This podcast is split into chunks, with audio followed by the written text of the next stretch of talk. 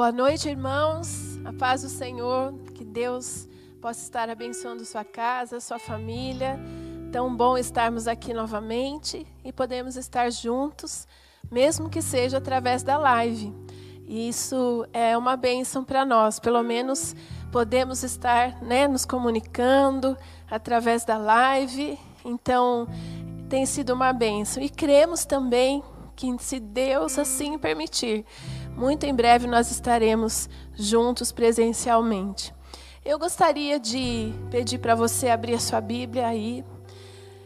No livro de Salmos, nós vamos ler um texto bem conhecido da palavra, que é o Salmo 23. E eu gostaria de ler com você nessa noite, apenas para é, ficar como meditação para o seu coração Salmos 23. Você que está com a Bíblia aí nos acompanhando nesta live, vamos ler juntos.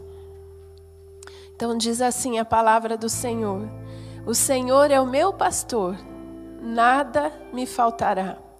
Deitar-me faz em verdes pastos, guia-me mansamente a águas tranquilas. Refrigera a minha alma, guia-me pelas veredas da justiça por amor do seu nome. Ainda que eu andasse pelo vale da sombra da morte, não temeria mal algum, porque tu estás comigo. A tua vara e o teu cajado me consolam. Preparas uma mesa perante mim na presença dos meus inimigos. Unges a minha cabeça com óleo, o meu cálice transborda.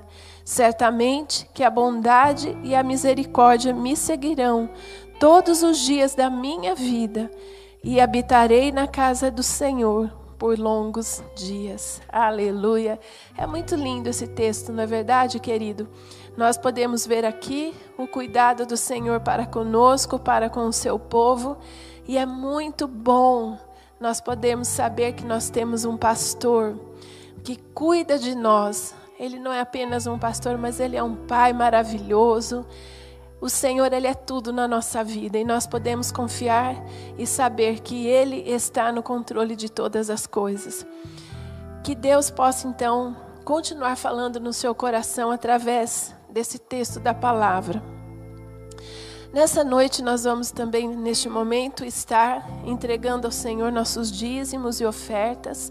Então, se você aí deseja né, ofertar ao Senhor, dizimar, está aparecendo aí já na tela para você os dados da igreja, conta é, do banco, agência certinho, o nome do banco, para que você possa fazer sua transferência bancária no valor que você assim, sendo oferta, desejar também o seu dízimo. Então, que você possa continuar, né, querido, abençoando a casa do Senhor, para que nós possamos prosseguir, caminhar, né, e não deixar que a casa de Deus também venha ter falta de recursos para pagar as suas contas mensais. Então, se você aí né, dizimou, ofertou ao Senhor, eu quero convidá-lo para estar orando neste momento, agradecendo a Deus pelos dízimos e ofertas. Pai amado, obrigado, Jesus, por cada pessoa que neste momento, Senhor, Ó Deus, ofertou, ofertou a Ti, dizimou, Senhor. Eu quero pedir a Tua bênção sem medida sobre a vida de cada um, sobre a vida do Teu povo. Que nada falte, Senhor, que tu venha suprir de todas as maneiras e que teu povo seja abençoado, Senhor. Abençoa os celeiros, abençoa o trabalho, abençoa, Pai, a casa e a família do teu povo, Senhor, em nome de Jesus. E que estes valores que estão caindo para conta da igreja possam, como sempre, ser utilizados com sabedoria e que o Senhor venha continuar, Deus, multiplicando para que, ó Deus, a tua casa possa ter toda a provisão necessária para que ela continue, Senhor, ó Deus, é, realizando aquilo que é necessário. Muito obrigado por tudo, Senhor. Nós te agradecemos no nome poderoso e bendito de Jesus. Amém. Meu querido, eu quero então também deixar um recadinho aqui para você. É, Terça-feira nós teremos a nossa live na mesa com o pastor às 19 horas. Na quinta-feira, nosso culto de oração também teremos uma nova live às 20 horas. E no sábado à noite, os jovens, às 20 horas também. Domingo de manhã, às 10 horas da manhã, escola bíblica. E no domingo, às 18h30, o culto da família.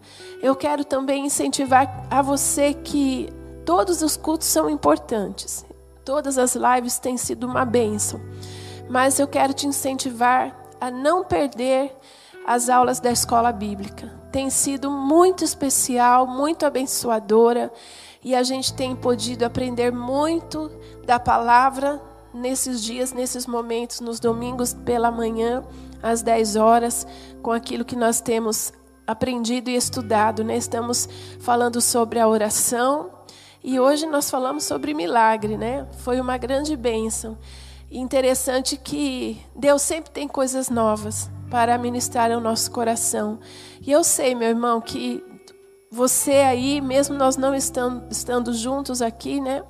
Mas eu tenho certeza que Deus estará respondendo muitas que, perguntas, muitos questionamentos, né, quando a gente se coloca a aprender mais a palavra do Senhor. Tem sido de muita riqueza aquilo que Deus tem feito através da escola bíblica. Então, que você possa assistir todos os cultos, todas as lives, mas participe também da escola bíblica. Tem sido muito bom, uma grande bênção para a vida da igreja. Então, neste momento, eu quero convidar o nosso querido pastor Cristiano. Ele vai trazer para nós nessa noite a palavra do Senhor. E logo após, nós vamos estar orando pela, é, pelos pedidos de oração. Você, através da live, poderá estar também fazendo o seu pedido de oração.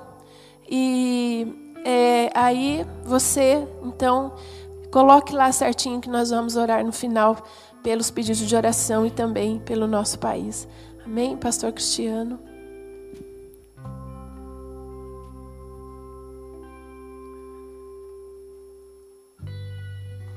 Amém, glória a Deus. A paz do Senhor a todos. Como é muito bom estarmos aqui presentes, podendo participar deste momento tão importante na vida da igreja. Nós que estamos aí, o país que está enfrentando como o mundo essa pandemia e a preocupação que temos com o povo de Deus, né? Que diante dessa circunstância, muitos, mesmo estando em casa, protegidos, amparados, mas psicologicamente se encontram num momento muito frágil, né? Longe daqueles que amam, separados daquele que gostaria de estar perto, fragilizados emocionalmente. E a gente sabe que tudo isso afeta o ser humano.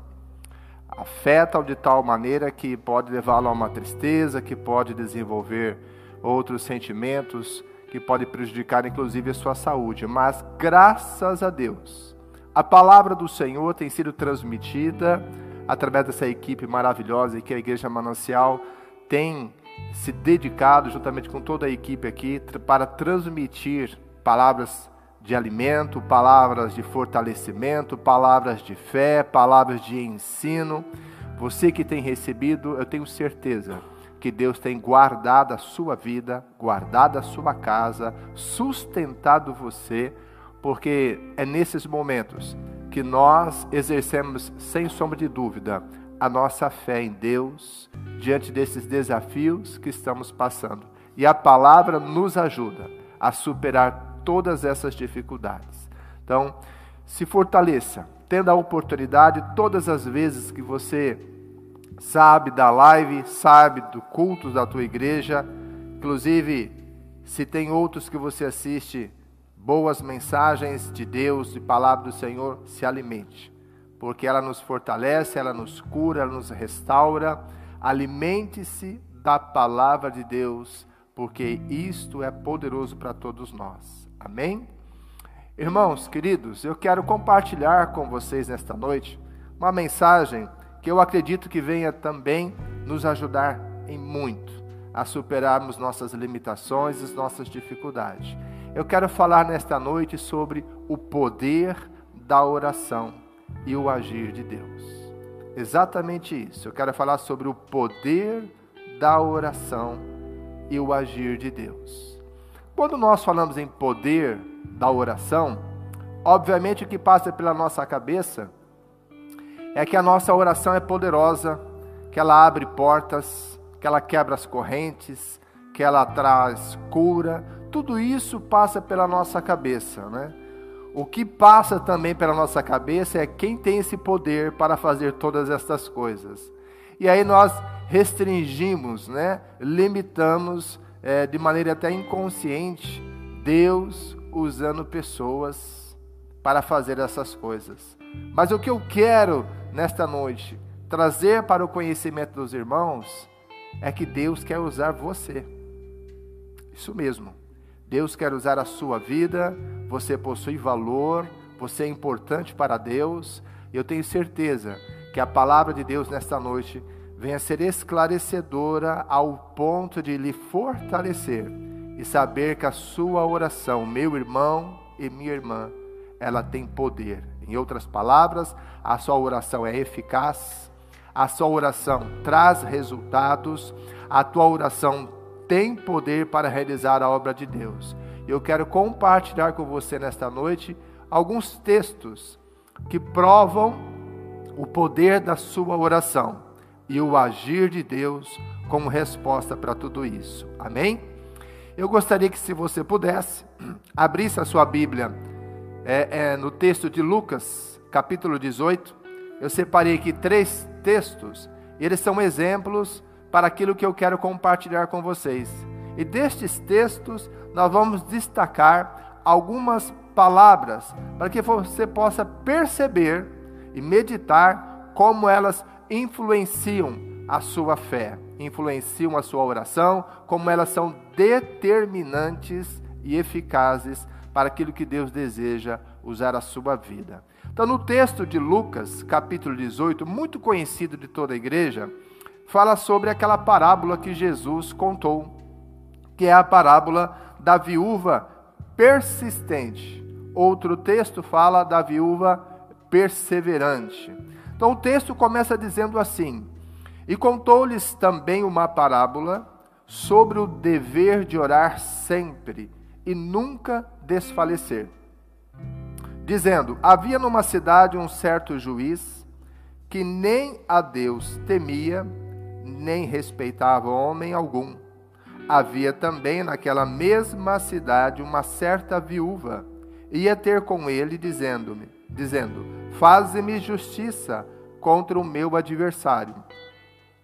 E por algum tempo não quis, mas depois disse consigo: Ainda que não temo a Deus, nem respeito a homens, todavia, como esta viúva me molesta, hei de fazer-lhe justiça, para que, enfim, não volte e me importune, importune muito.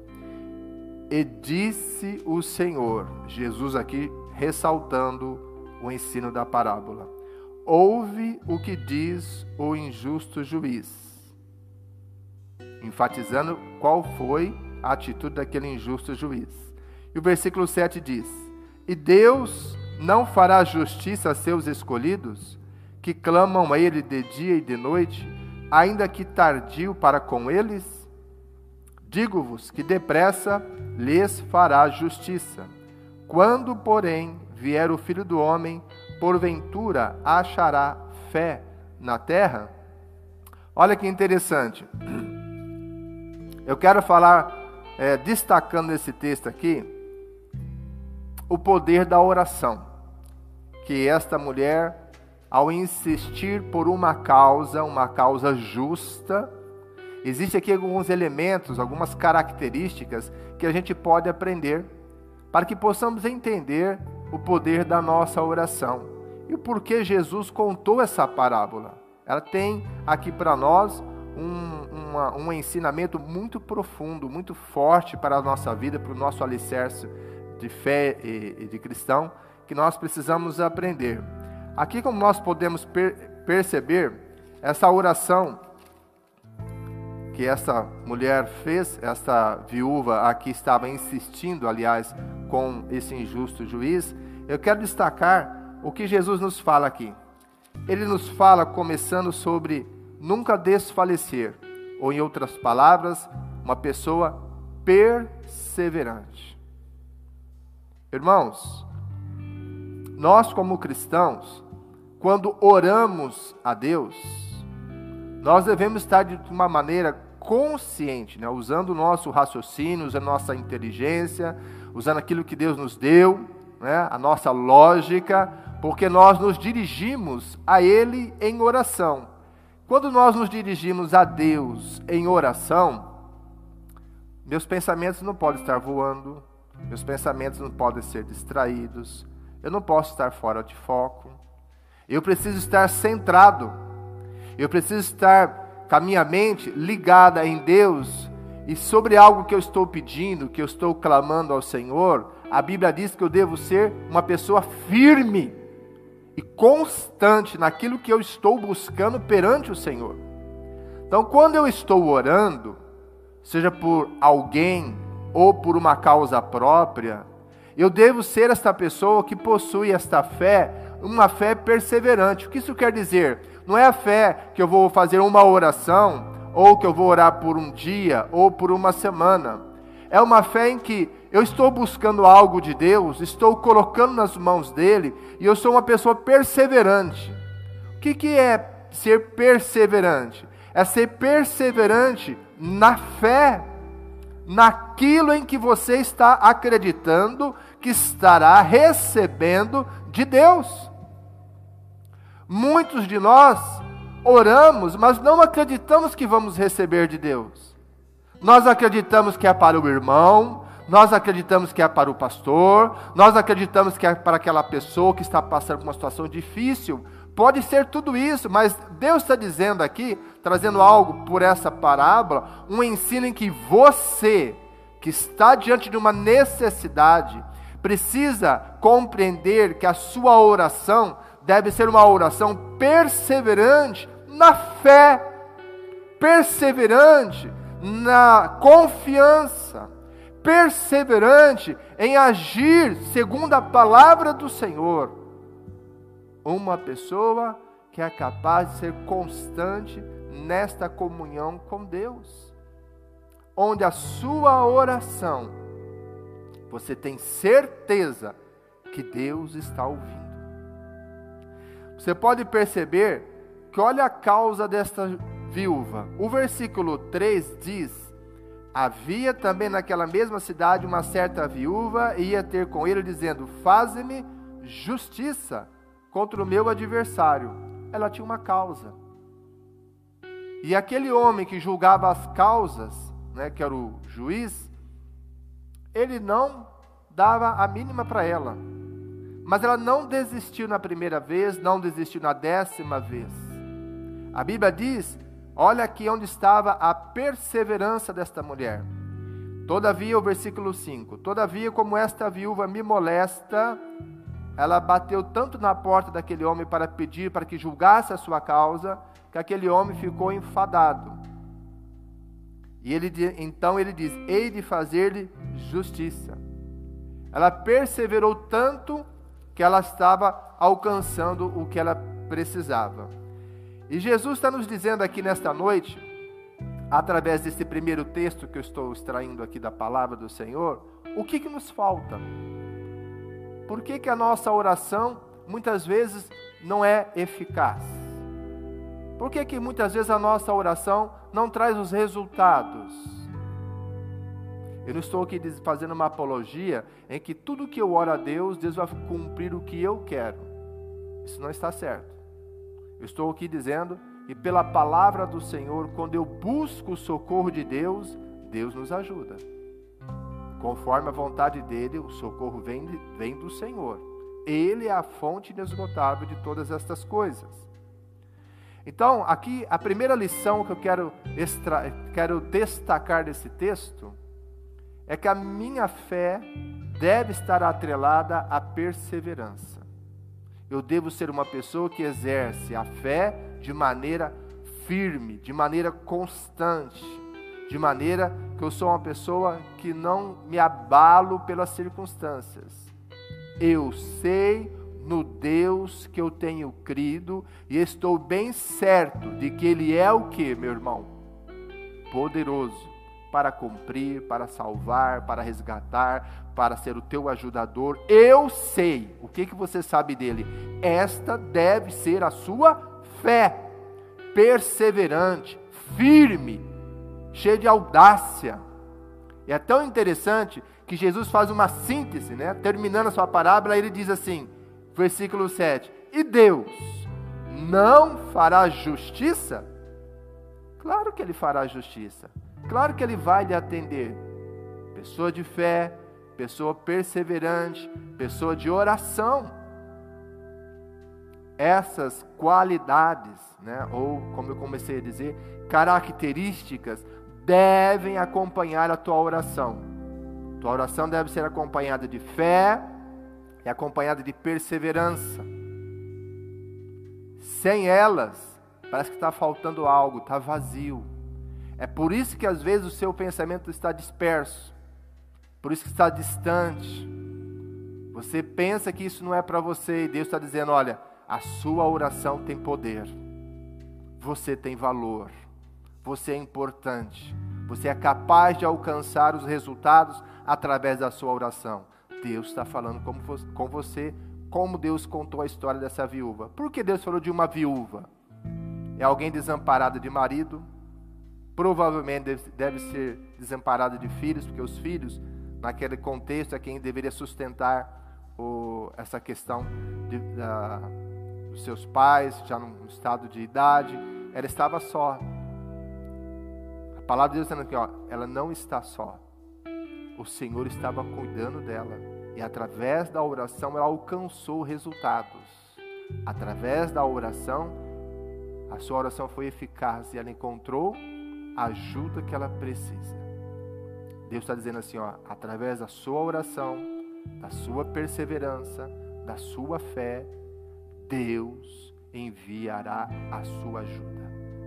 Deus enviará a sua recompensa. Deus enviará o seu socorro. Eu quero ler o segundo texto, para a gente também destacar aqui o que, que acompanha uma oração de poder. Algo que traga eficácia e resultado na nossa vida. Se você puder acompanhar em Marcos capítulo 5, também outro texto muito conhecido de todos nós. Eu quero citar dois exemplos aqui, é, aliás, um exemplo de dois personagens que estão no mesmo texto, conhecido de todos nós, que é Marcos 5, versículo 21, que fala sobre a mulher do fluxo de sangue e fala sobre Jairo. É muito interessante aqui, eu não vou ler todo o texto porque ele é muito comprido, mas você depois com o tempo pode ler. O que, que a Bíblia nos fala? Jesus conta, na passagem bíblica nos fala que Jesus, atravessando aqui o, o lago onde ele estava, logo chegando à região onde ele foi, ali uma grande multidão se aproximou de Jesus. E no meio dessa multidão foi um homem que eu quero destacar para vocês, que foi Jairo. Jairo era um homem importante do seu contexto, era um líder judeu, era um, uma autoridade da lei judaica e ele entendia muito da palavra da lei de Moisés. E esse homem, interessante percebemos que a Bíblia nos conta que quando Jesus chegou é, o versículo 22 fala assim: E eis que chegou um dos principais da sinagoga, por nome Jairo, e vendo-o, prostrou-se aos seus pés e rogava-lhe muito, dizendo: Minha filha está morrendo, ou está moribunda. Rogo-te que venhas e lhe impõe as mãos para que sare e viva. E a palavra do Senhor diz que Jesus foi com ele, estava indo com ele para a casa dele. Por um líder judeu fazer isso, irmãos, estava contrariando tudo aquilo que ele acreditava. Porque Jesus estava inovando, inovando uh, os estudos, a palavra de Deus da sua época, contrariando aqueles líderes, ensinando de maneira que eles não, não gostavam, eles citavam como uma nova doutrina, doutrina, mas Jairo era um homem religioso e diante daquela circunstância em que ele se abateu, ele tinha apenas uma filha, uma única filha, de 12 anos. E ele já conhecia a popularidade de Jesus. Ele já sabia o que Jesus estava fazendo, os milagres, as libertações, o que Jesus estava causando uma revolução na sua cidade, nas cidades vizinhas. Isso estava alvoroçando os líderes judeus, a sinagoga, o sinédrio, Mas Jairo foi pego de surpresa. A surpresa era que ele estava perdendo a sua filha. E ele, como qualquer ser humano como nós, quando temos um ente querido, alguém que nós amamos e que estamos perdendo, nós ficamos impotentes, sabendo que nada podemos fazer, não está nas nossas mãos, nos sentimos impotentes. Se você se encontra nessa situação de impotência, de não poder fazer ou que está ao seu alcance, como Jairo, ele se desprendeu de toda a sua religiosidade, de todos os seus princípios, seus dogmas que ele possuía e foi ao encontro de quem poderia mudar a história da vida dele.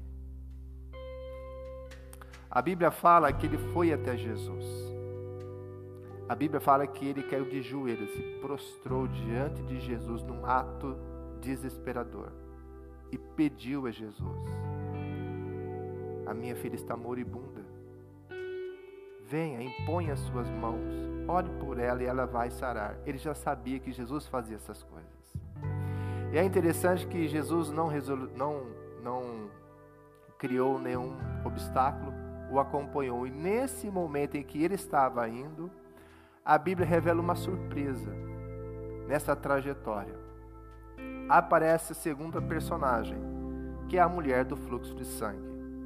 E essa mulher do fluxo de sangue é interessante porque ela não, não podia viver na comunidade, porque ela era uma imunda. Ela sofria de um fluxo, né, de uma hemorragia, e ela não podia viver no meio das pessoas. Era tida como contaminada, como alguém impuro. Estava 12 anos nessa situação. Deveria ser muito magra, perdendo sangue todos os dias, doente. E a palavra do Senhor diz que ela era uma mulher que tinha muito dinheiro e que gastou tentando encontrar a cura, mas não obteve resultado. É interessante que essa segunda personagem, o que ela faz abala aquela cidade. E Jairo está vendo tudo o que estava acontecendo. A Bíblia fala no versículo de número 25 que enquanto Jesus estava indo com Jairo, atravessando a cidade, indo para a casa de Jairo, a Bíblia fala no 25 o seguinte: que certa mulher que havia 12 anos tinha um fluxo de sangue, que havia padecido muito com muitos remédios e despendido tudo quanto tinha, nada lhe aproveitando isso, antes indo a pior, piorando seu estado de saúde. Ouvindo falar de Jesus, veio por detrás, entre a multidão, e tocou na sua vestimenta. Porque dizia: Se tão somente tocar nas suas vestes, sararei. E logo se lhe secou o sangue do seu e logo se lhe secou a fonte do seu sangue, e sentiu no seu corpo estar já curada daquele mal. E logo Jesus, conhecendo que a virtude de si mesmo saíra, voltou-se para a multidão e disse: Quem tocou nas minhas vestes? E disseram seus discípulos: Vês que a multidão te aperta e dizes: Quem me tocou? E ele olhava ao redor para ver a que isso fizera. Então a mulher que sabia o que lhe tinha acontecido, temendo e tremendo, aproximou-se e prostrou-se diante dele e disse-lhe toda a verdade. E ele lhe disse: Filha, a tua fé te salvou. Vá em paz e ser curada deste mal. Irmãos, essa segunda personagem que entra nessa história é interessante porque ela não vivia na comunidade, ela não vivia no meio das pessoas, ela vivia completamente isolada, afastada de todos eles, porque era uma pessoa doente, imunda. Mas a Bíblia fala que ao ouvir de Jesus que estava na cidade, ela teve uma atitude extraordinária. Essa mulher, mesmo enferma, mesmo cheia de limitações, mesmo com interdições que não poderia estar no meio do povo ou indo para a cidade, ela rompeu com tudo isto e teve uma atitude extraordinária que a palavra de Deus nos fala. Qual foi a atitude desta mulher, irmãos? Eu gostaria de destacar para vocês o que, que essa mulher fez de tão esplêndido, maravilhoso que impactou a todos que estavam ali. Em primeiro lugar, como eu li aqui no versículo 27, 26, o 27 falou: ouvindo falar de Jesus, olha a audácia desta mulher. Ela foi por trás e tocou em Jesus. Eu fico imaginando assim, onde Jesus ia, tinha uma popularidade extraordinária. Multidões estavam ao redor dele. Imagine você a dificuldade que essa mulher teve para passar entre esse povo para tocar em Jesus. E a Bíblia diz que ela venceu, ela conseguiu, ela rompeu com essas, com essas, essas dificuldades que estavam no caminho dela para chegar até Jesus. E a Bíblia diz que ela tocou nas vestes de Jesus e imediatamente ela foi curada. Interessante que a Bíblia fala que imediatamente ela foi curada. Como isso aconteceu? Ela orou, ela esteve todo esse tempo pedindo a Deus, clamando, quem sabe, ela tinha conhecimento de Deus. Mas o que eu acho interessante aqui, destacar três coisas para ela ter feito isso. Primeiro, ela tinha uma confiança que Jesus podia curá-la. Confiança.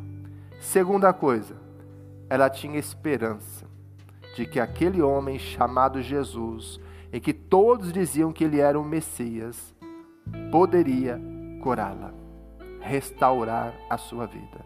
Sabe o que é esperança? Esperança é acreditar que tudo vai dar certo.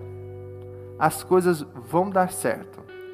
E quando nós dirigimos a nossa esperança a outra pessoas, a outras, a outras pessoas, né? É, mesmo quando a situação está péssima. Sabe o que isso quer dizer? Quer dizer que há pessoas capazes de mudar esse estado em que ela está vivendo. Então eu ponho a minha esperança em uma pessoa. Por quê? Porque eu sei que ela é capaz de mudar essa situação. O que é que essa mulher fez? Colocou a sua esperança em Jesus. E ela entendia que Jesus era capaz de mudar a vida dela.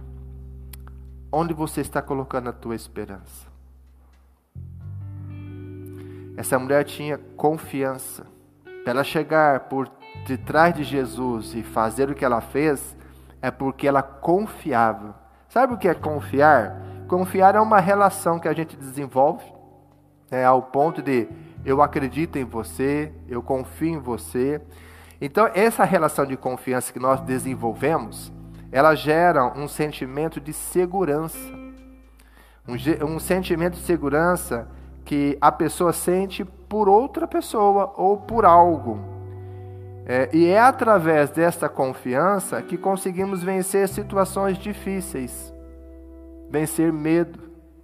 Então, essa relação de confiança que eu desenvolvo ao ponto de eu acredito em você, eu confio em você, é porque eu sei que vamos vencer. Vamos vencer. Então, essa mulher do fluxo do sangue, ela estava exercendo confiança em Jesus, ela colocou a sua esperança em Jesus e ela exerceu fé. Irmãos, ela exerceu fé diante da sua dificuldade. O que, que é Fé. Fé está atrelada a três palavras muito simples que acompanham a nossa vida. Fé é crer, fé é confiar e fé é acreditar. Três coisas simples que acompanham a fé: crer, confiar e acreditar. Crer no que? Crer na palavra de Deus. Aquele que declarou essas palavras, que nos instrui, que nos orienta, que nos corrige, que nos abençoa, que traz revelações. Eu creio nessa palavra porque ela é inspirada pelo Espírito Santo e foi dada a nós e ela cumpre aquilo que está aqui escrito. Isso é crer. Eu creio que essa palavra de Deus é do Senhor e é para a minha vida. Confiar é a atitude que eu acabei de dizer agora há pouco aqui.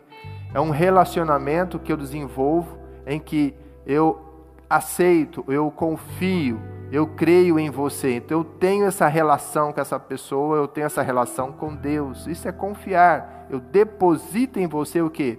A minha confiança. Eu acredito em você.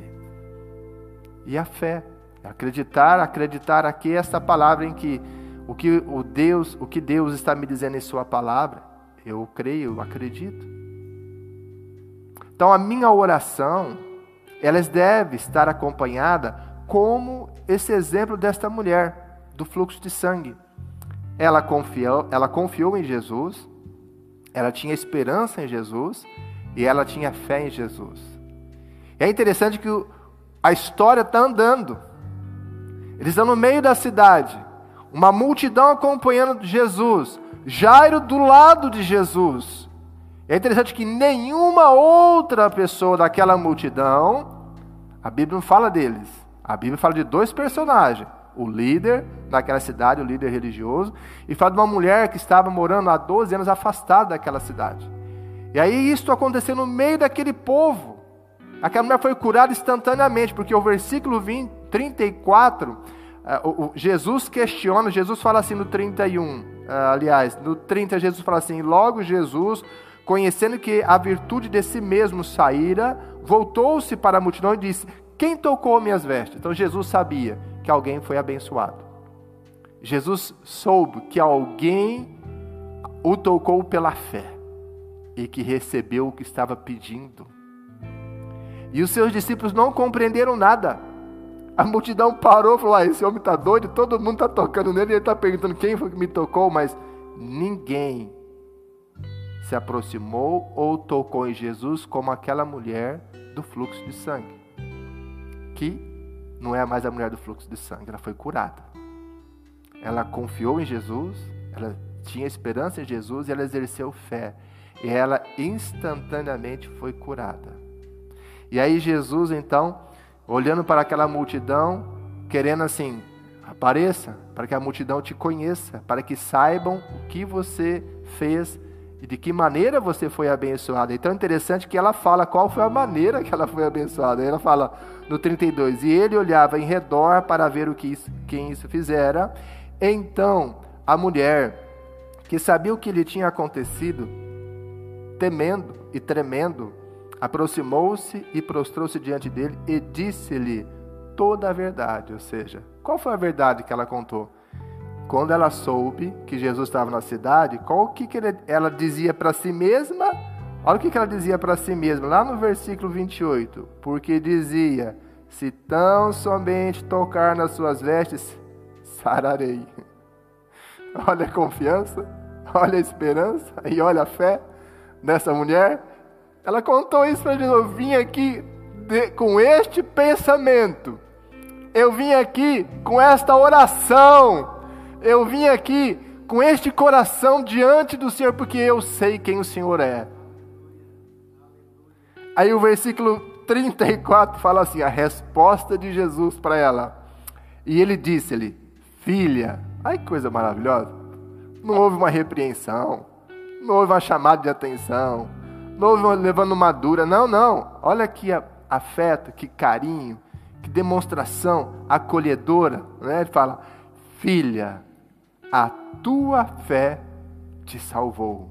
Vai em paz e ser curado deste teu mal. Então Jesus revelou aqui o que é que curou essa mulher? A fé. Então, confiança que ela tinha em Jesus, esperança que ela depositou em Jesus e a, e a sua fé. E a fé que é crer, confiar e acreditar. Tudo isso aconteceu diante de Jairo, Jairo parado.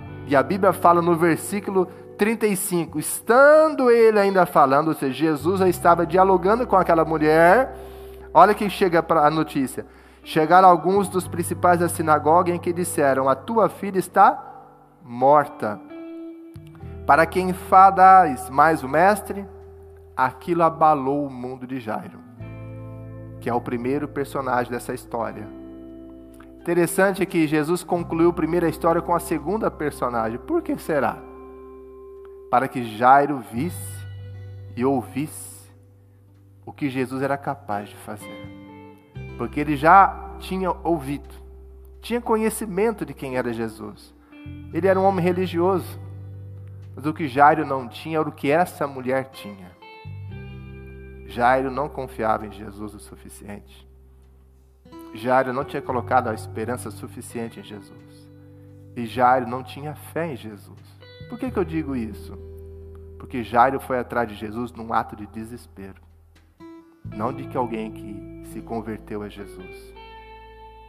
Ele foi lá num ato desesperador de um pai que estava perdendo uma filha. E quando esse pai ouviu a notícia, ó, sua filha está morta, acabou para Jairo aquela história para minha única filha. Mas olha a reação de Jesus. A primeira coisa que Jesus fala para, olha para ele e diz: Jairo, não temas, creia somente. O que aquela mulher tinha de sobra faltava em Jairo. O que aquela mulher do fluxo de sangue demonstrou, Jairo estava aprendendo. Por isso que Jesus fala assim: a primeira coisa, a primeira coisa que Jesus fez foi tranquilizar Jairo. Não tenha medo. Essa história não acabou. Não é assim que vai terminar a história da sua filha. Não se entristeça, não se abale, não fique desanimado. Quando nós ficamos desanimados e abalados, sabe o que acontece conosco? Ficamos uma maneira difícil de agir pela fé. Não queremos orar, não queremos exercer a fé, não queremos confiar em Deus e nem colocamos a esperança em Deus. Porque eu estou abalado emocionalmente. Muitas pessoas ficam paralisadas. Não pensam, não respiram, não comem, fica é um estado que ela fica paralisada. A primeira coisa que Jesus foi fazer é calma. Hoje pela manhã, na escola dominical, ouvindo o pastor Josa, a pastora Miriam, o Jefferson, em que o pastor falou sobre o milagre, algo sobrenatural de Deus, e o Jefferson puxou o assunto: olha, o amigo de Jesus, Lázaro, morreu. Ou seja, acabou a história. Naturalmente, para nós teria acabado aquela história, mas para Jesus, não. O milagre é algo sobrenatural na vida daqueles que andam com Deus. Tanto que o amigo de Jesus, Lázaro, tornou a vida. E aqui o que Jesus fez com Lázaro foi dizer: Olha, creia, não temas, mas creia. E a Bíblia diz que Jesus foi com Jairo para a casa dele. E estando lá na casa dele, Jesus tirou o povo lá que estava sendo incrédulo e só permitiu que o pai, a mãe e alguns discípulos subissem para onde estava o aposento da menina. E lá a Bíblia nos fala no versículo 41, dizendo: E tomando a mão da menina, disse-lhe: Talita cume, que traduzido é menina, te digo, levanta-te. E logo a menina se levantou e andava, pois já tinha doze anos. E assombraram-se com grande espanto. Interessante, né? A mulher do fluxo de sangue sofria há quanto tempo? Doze anos. A filha de Jairo tinha doze anos. E Jairo foi um espectador, que Jesus deixou ele bem do ladinho para aprender com a mulher do fluxo de sangue o que aquele homem precisava. Aquele homem precisava de fé, precisava ter esperança e precisava ter confiança. Irmãos, oração de poder é acompanhada de fé, de esperança e de confiança em Deus.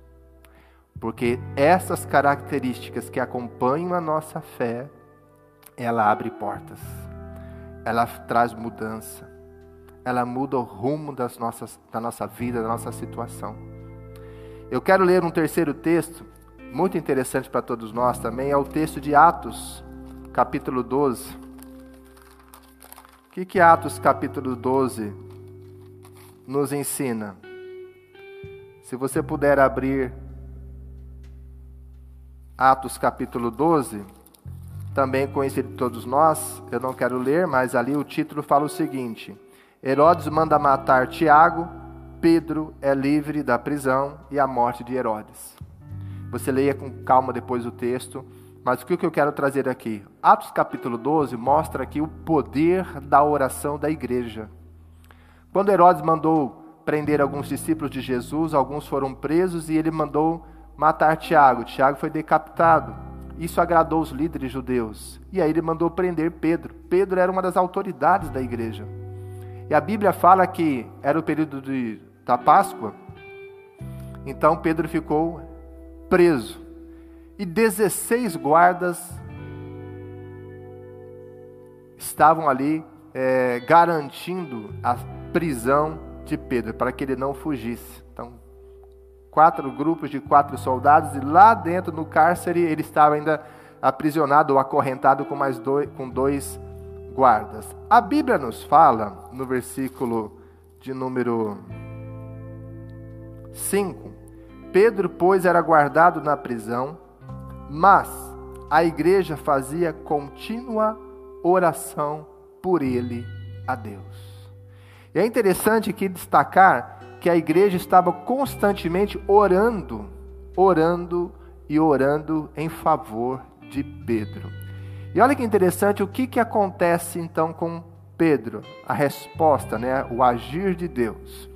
Eis que, no versículo 7, eis que sobreveio o anjo do Senhor e resplandeceu uma luz na prisão, e tocando a Pedro no lado, o despertou, dizendo: Levanta-te depressa. E caíram-lhe das mãos as cadeias, ou seja, as correntes. E disse-lhe o anjo: Singe-te e ata as tuas sandálias, e a ele e o fez assim. E disse-lhe mais: Lança as costas a tua capa e segue-me. E saindo o seguia. E não sabia que era real o que estava sendo feito pelo anjo, mas cuidava que via alguma visão. E passando e quando passaram a primeira e a segunda guarda, chegaram à porta de ferro que dá para a cidade, a qual se lhes abriu por si mesma, e tendo saído, percorreram uma rua, e logo o anjo se apartou dele. E Pedro, tornando a si, disse: Agora sei verdadeiramente que o Senhor enviou o seu anjo e me livrou da mão de Herodes e de tudo que o povo dos judeus esperavam. Muito bem.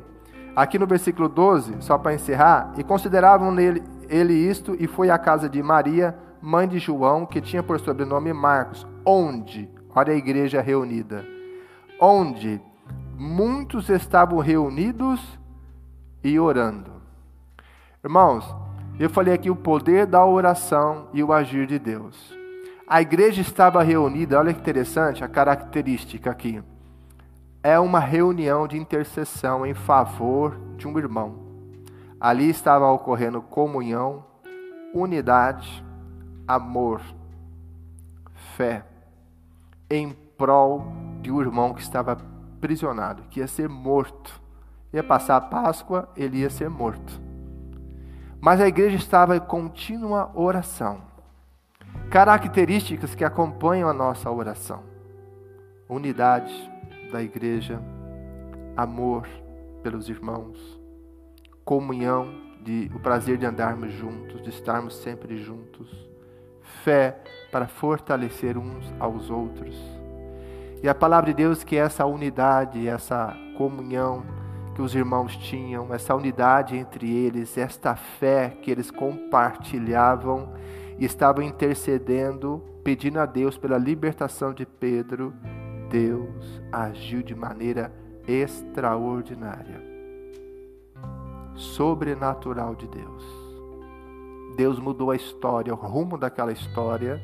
Herodes não matou Pedro.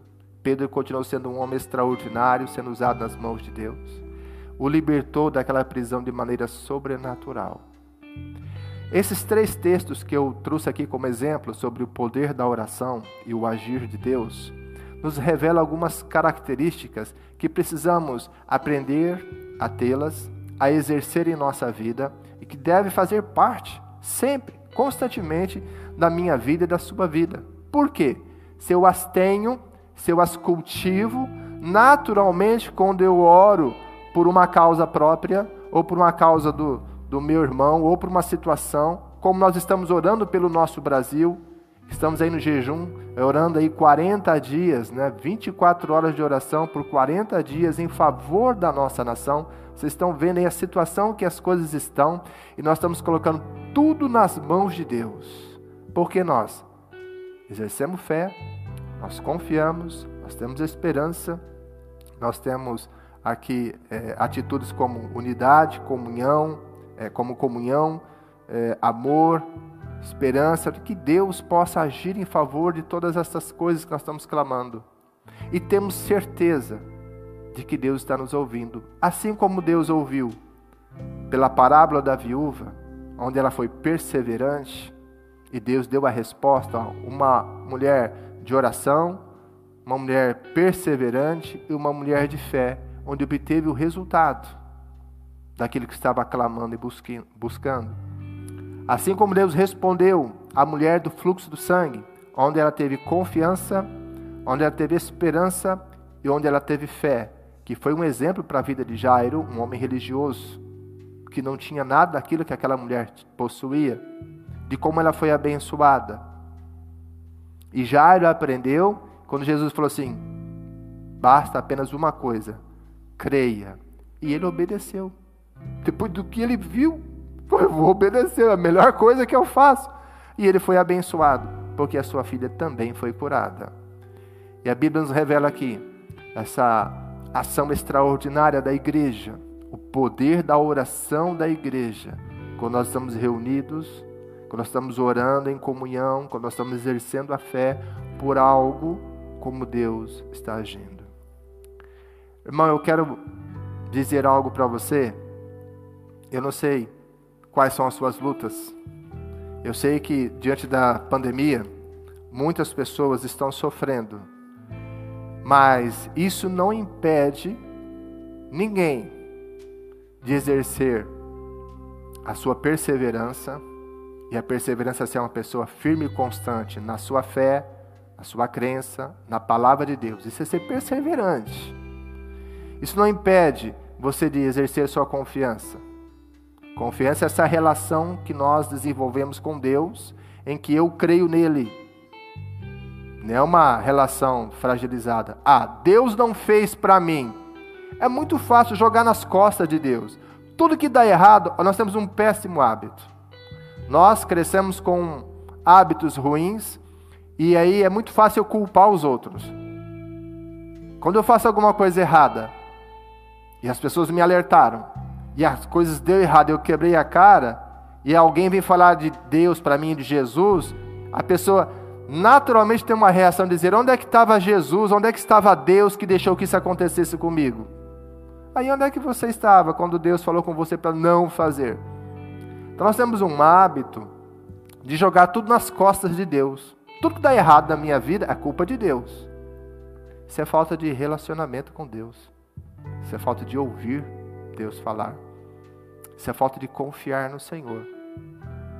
Então, a minha oração, ela deve conter esses elementos para que ela possa ser eficaz e para que possa trazer resultados na minha vida.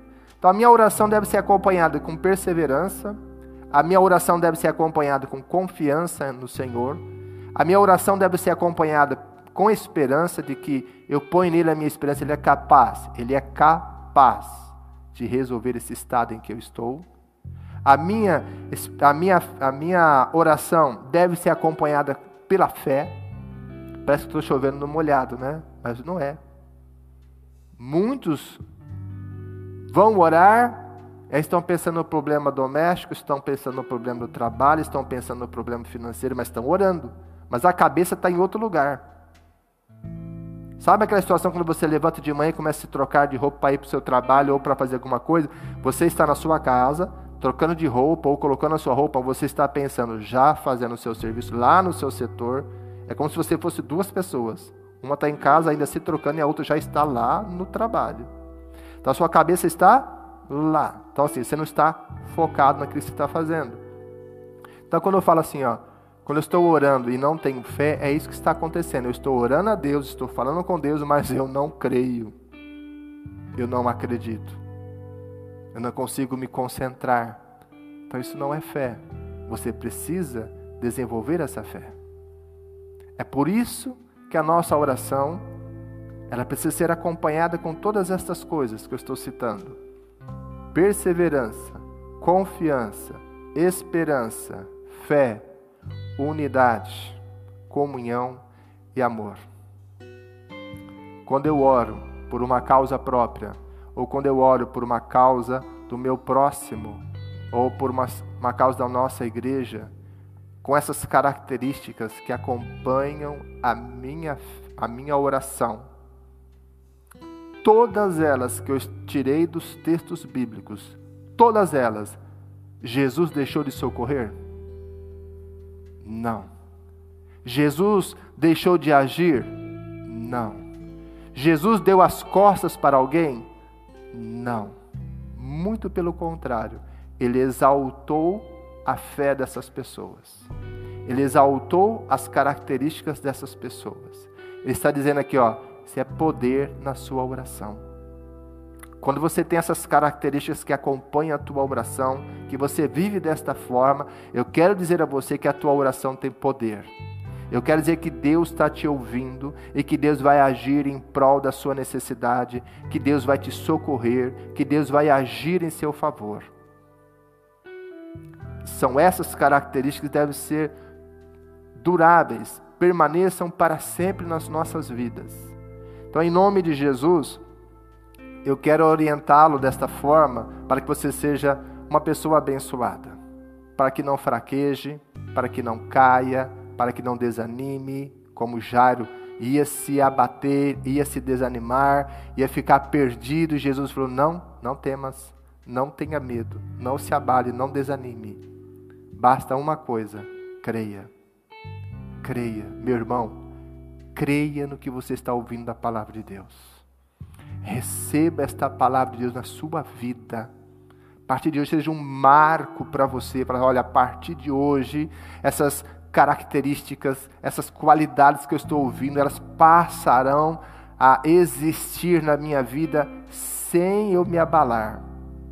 Não vou ter dúvidas, não vou fraquejar na minha fé, vou perseverar na minha fé cristã, não vou abandonar os caminhos do Senhor, vou ser temente a Deus, vou confiar no Senhor, independente do que esteja acontecendo.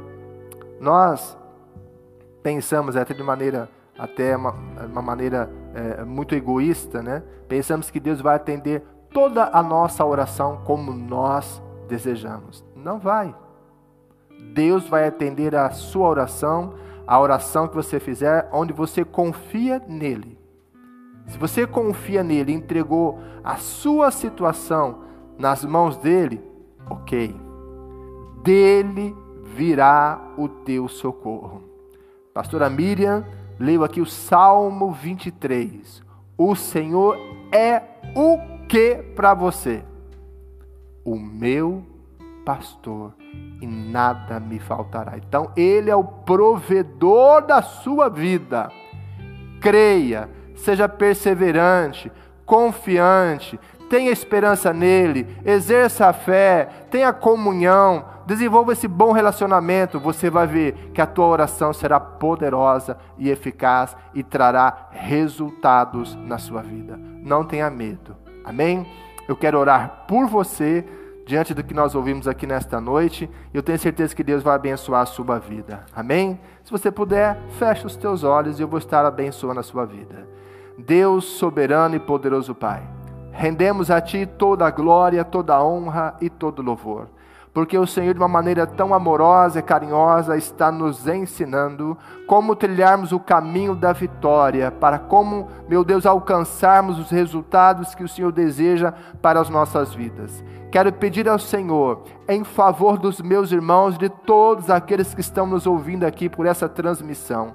Pai, o Senhor conhece o coração de cada um deles, o que eles estão passando, como estão vivendo, os seus sentimentos, seu estado emocional. Não permita, meu Deus, que eles ficam nessa obscuridade, que ficam nesse, nessa situação, meu Pai, que estão vivendo. Mas antes, abra os ouvidos deles para que ouçam e para que aprendam do Senhor, que a oração deles devem ser acompanhados pela perseverança no Senhor, que devem, meu Deus, ser ousados para confiar, para exercer a esperança, para exercer a sua fé, para estar em unidade com o Senhor, em comunhão, porque a sua oração, a oração destes servos do Senhor, destas pessoas, elas possuem poder diante dessas características, diante, meu Pai, daquilo que está sendo anunciado, serão pessoas que confiam no Senhor, meu Pai, de maneira sólida, de maneira, maneira, meu Deus, contundente, elas não desanimam, não enfraqueçam, elas não se abatem, antes,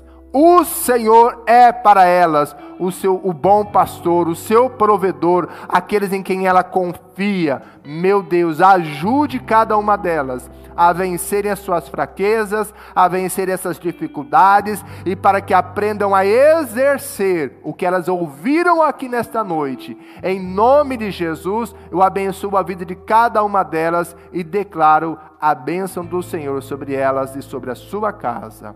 Amém? Eu quero agradecer a todos vocês que estão nos acompanhando e eu acredito que esta palavra trará um grande resultado de bênção para você. Amém? Agradeço a sua atenção por ouvir a palavra e devolvo aqui a palavra para a pastora Miriam. Um grande abraço e Deus abençoe. Pastora Miriam.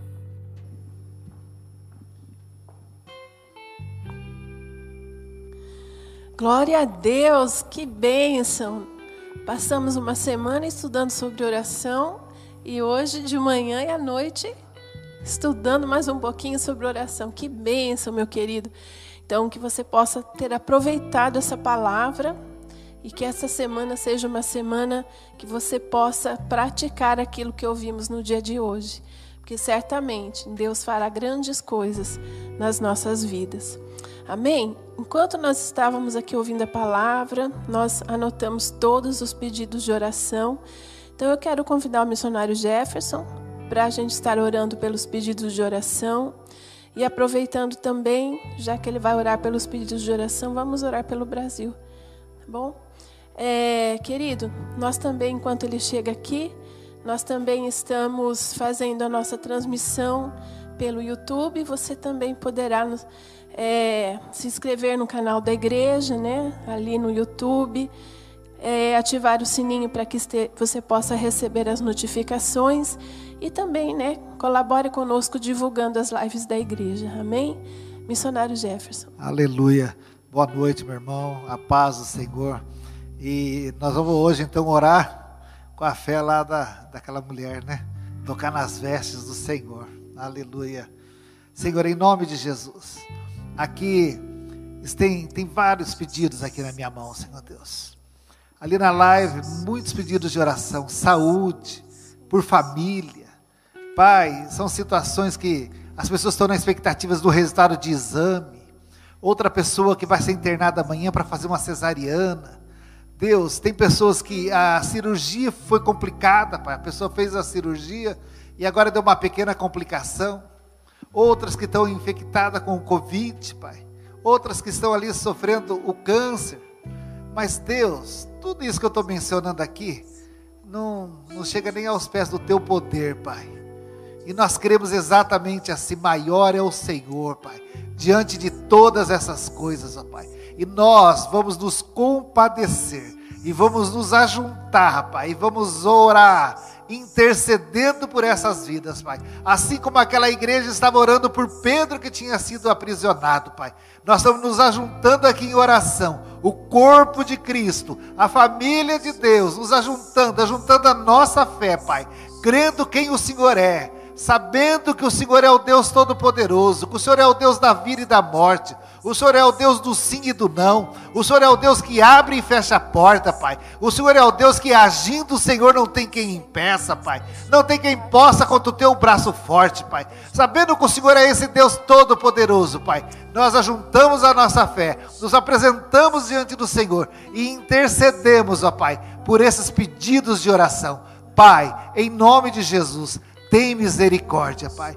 Haja, Senhor Deus, com soberania, com o senhorio do Senhor sobre essas situações, ó Pai. Maior é o Senhor, Pai. Agindo o Senhor, não tem quem possa impedir, Pai. Sobre todas essas situações mencionadas, venha o teu querer, venha a tua vontade, prevaleça os teus projetos, os teus planos, ó Pai. Senhor, em nome de Jesus, de fato o Senhor continua sendo e sempre será, Pai, o nosso socorro bem presente, Pai, em todas as situações. Conforme eu estou orando aqui, eu estou vendo ali uma ovelha, Senhor Deus. Uma ovelha ali, Senhor Deus, no aprisco, Senhor Deus, onde ela necessita de água e é o Senhor é que provê.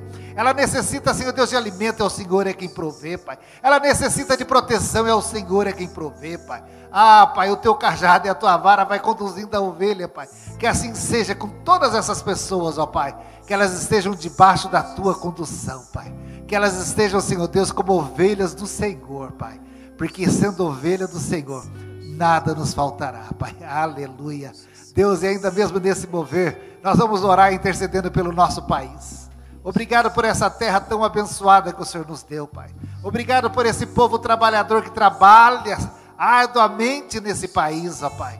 Obrigado porque aqui tem um povo, Senhor Deus, que clama pelo Teu nome, Senhor Deus. O Teu Evangelho tem crescido aqui na nossa nação, Pai. Hoje o Brasil é quase que, assim, a sua maioria é evangélico, professam a fé em Cristo. Vou até melhorar isso, é cristão, né? creem no poder do nome de Jesus Cristo. E nós nos ajuntamos como o corpo do Senhor no Brasil, Pai. E estamos clamando mesmo: venha o governo do Senhor mesmo. Fortaleça mesmo, Senhor Deus, os nossos governantes, Pai, que o Senhor esteja sobre eles, ó Pai. Que seja o Senhor a dar as ordens, dar o comando. Ah, Deus, porque basta uma palavra tua, Pai. Não tem quem, quem resista, Pai. Ah, Pai, eu sei que todo mover do inimigo, Pai, toda tentativa será como está sendo, né? Frustrada no nome de Jesus. E a nossa nação vai ser passada limpo, sim. Vai ser restaurada, sim.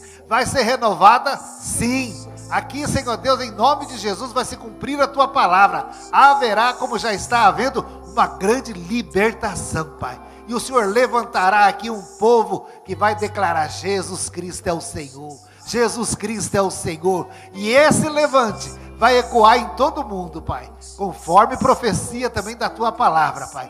Que muitos ouvirão da parte do Brasil que só o Senhor é Deus. Aleluia. Aleluia. Pai, que nós tenhamos aqui no cenário político uma semana, Senhor Deus, de vitória. No nome de Jesus, Pai. Porque eu sei que quando lá está tendo vitória, o teu povo também está sendo abençoado, Pai. Em nome de Jesus que o Senhor possa restaurar, trazer de volta, Senhor Deus, a bênção do trabalho, da rotina normal das vidas, que o Senhor possa estar restaurando todas essas coisas, que esse Covid, esse vírus que invadiu aí a terra, seja exterminado no nome de Jesus, seja dominado pelo poder do Senhor, Pai, e que as nossas vidas possam continuar debaixo do teu poder e da tua direção. Muito obrigado por tudo que o Senhor vem fazendo e por tudo que o Senhor ainda vai fazer na nossa nação e nas nossas vidas. No nome de Jesus. Amém. Amém. Aleluia. Aleluia. Glória a Deus. Queridos, nós estamos também, como o pastor Cristiano aqui já falou, numa campanha né, de 40 dias de oração, é, 24 horas, dia e noite, nós temos pessoas orando a cada meia hora pelo nosso Brasil. E vamos terminar essa campanha no dia 12 de junho. E se você desejar entrar, participar dessa campanha, você pode fazer isso. Então, você deverá escolher um horário, meia hora, né, durante o dia ou à noite, pela madrugada, para estar então orando e, né, é, reunindo forças conosco nesta campanha de oração pelo Brasil. Amém? Vamos orar então neste momento, agradecendo a Deus pelo culto dessa noite. E eu quero pedir a você que, após a oração, após a bênção, nós vamos estar é, colocando um louvor e que você fique até o final para você ouvir o louvor que vamos colocar. Amém? Deus, eu quero te agradecer mais uma vez pela tua bênção, pelo teu amor, por, por nossas vidas, pelo teu cuidado para conosco. Obrigado, Senhor. Muito obrigado, Jesus, por tudo que o Senhor fez nesse dia, por aquilo que o Senhor proveu para nós. Oh, Deus, quanto alimento espiritual nós tivemos nesse dia, Senhor. Pai, que esta palavra permaneça em nossos corações e que possamos praticar aquilo que temos ouvido, Pai que possamos colocar em prática, Senhor, aquilo que o Senhor tem falado conosco através do estudo da tua palavra. Muito obrigado, Senhor. Agora eu peço a tua bênção sobre a tua igreja, sobre todos os nossos queridos irmãos que estão nos assistindo pela live. Senhor, que seja uma semana de bênção. Amanhã nós temos um feriado, que seja um dia em família, uma bênção, um dia de alegria. Senhor, estamos sim em quarentena mas que não, não venha faltar, Senhor, a tua presença em nosso lar, Pai. Em nome de Jesus, abençoa a vida de cada um, abençoa, Pai, que o Senhor esteja conduzindo o teu povo, Senhor, em nome de Jesus. Pai, que todo mal seja repreendido, Senhor, e que a tua igreja receba a tua bênção, a vitória. Senhor, que tu abençoes os jovens, adolescentes, as crianças. Senhor, os idosos, Pai, alcança todos agora, que as tuas mãos estejam estendidas sobre cada um deles, Pai, em nome de Jesus. Nos dá, Senhor, a tua bênção de descanso, mas que possamos dormir em paz. Senhor, que a cobertura do teu sangue seja sobre todos nós, Pai sobre toda a tua igreja, Senhor, em nome de Jesus nós te agradecemos. Muito obrigado, Senhor. Amém e amém. Graças a Deus. Que o grande amor de Deus Pai, a graça maravilhosa do Senhor Jesus Cristo, as doces e infinitas consolações do Santo e amado Espírito Santo, seja sobre todos nós, meus irmãos amados, hoje para todo sempre. Amém e amém. Deus abençoe a sua vida, Deus abençoe a sua casa, Deus abençoe a sua família e uma semana de vitória em nome de Jesus. Um grande abraço para você.